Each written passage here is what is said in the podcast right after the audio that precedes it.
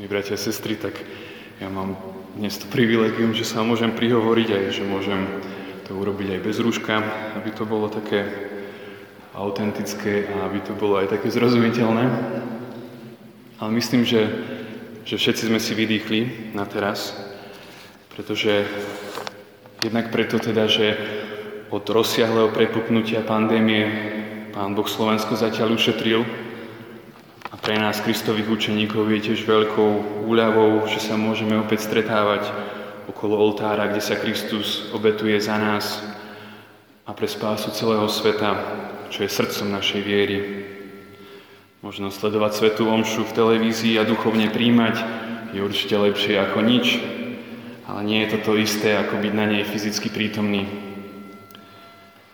Na rozdiel od nás všetkých, milí bratia a sestry, náš Pán totiž neprišiel na zem, aby žil, ale aby zomrel. Smrť pre naše vykúpenie bola cieľom jeho pobytu medzi nami, poklad, ktorý hľadal. A každé podobenstvo, každá epizóda z jeho života, či to bolo pokúšanie na púšti, povolanie apoštolov, dlhý rozhovor so Samaritankou pri studni alebo premenenie, to všetko bolo zamerané na jeho spásnu smrť. Preto je Ježiš nie v prvom rade učiteľ, ale spasiteľ. To, čo odkrýva veľkosť alebo malosť každého vzťahu, je vernosť, s ktorou dvaja priatelia alebo partnery pristupujú jeden k druhému. Bez vernosti, to poznáme všetci, vzťah prestane postupne existovať. Vo vzťahu k nám, milí bratia a sestry, je tá Božia vernosť 100%. Ale čo tá naša v časoch, keď nevera je tak častá a prikrýva sa kadejakým vznešeným odevom autentickosti, nasledovania hlasu svojho srdca alebo novými, zaujímavejšími predmetmi našich túžob, je vernosť dnes ešte vôbec možná?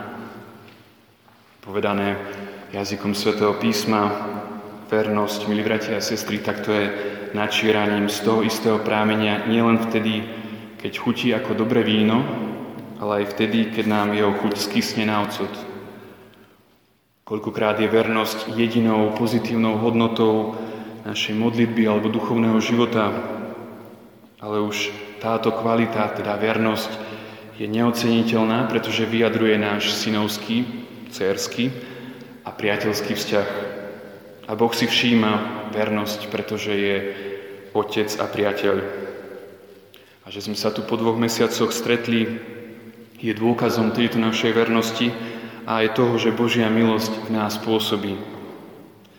Tak ako semienko duba má v sebe celý potenciál vyrásť na veľký a silný strom aj napriek nehostinným vonkajších podmienkám, tak aj človek aj napriek často náročným situáciám ktoré život prináša, dôjde do úplného realizovania svojho potenciálu vtedy, keď žije v blízkom spoločenstve s Bohom, ktorý dáva život.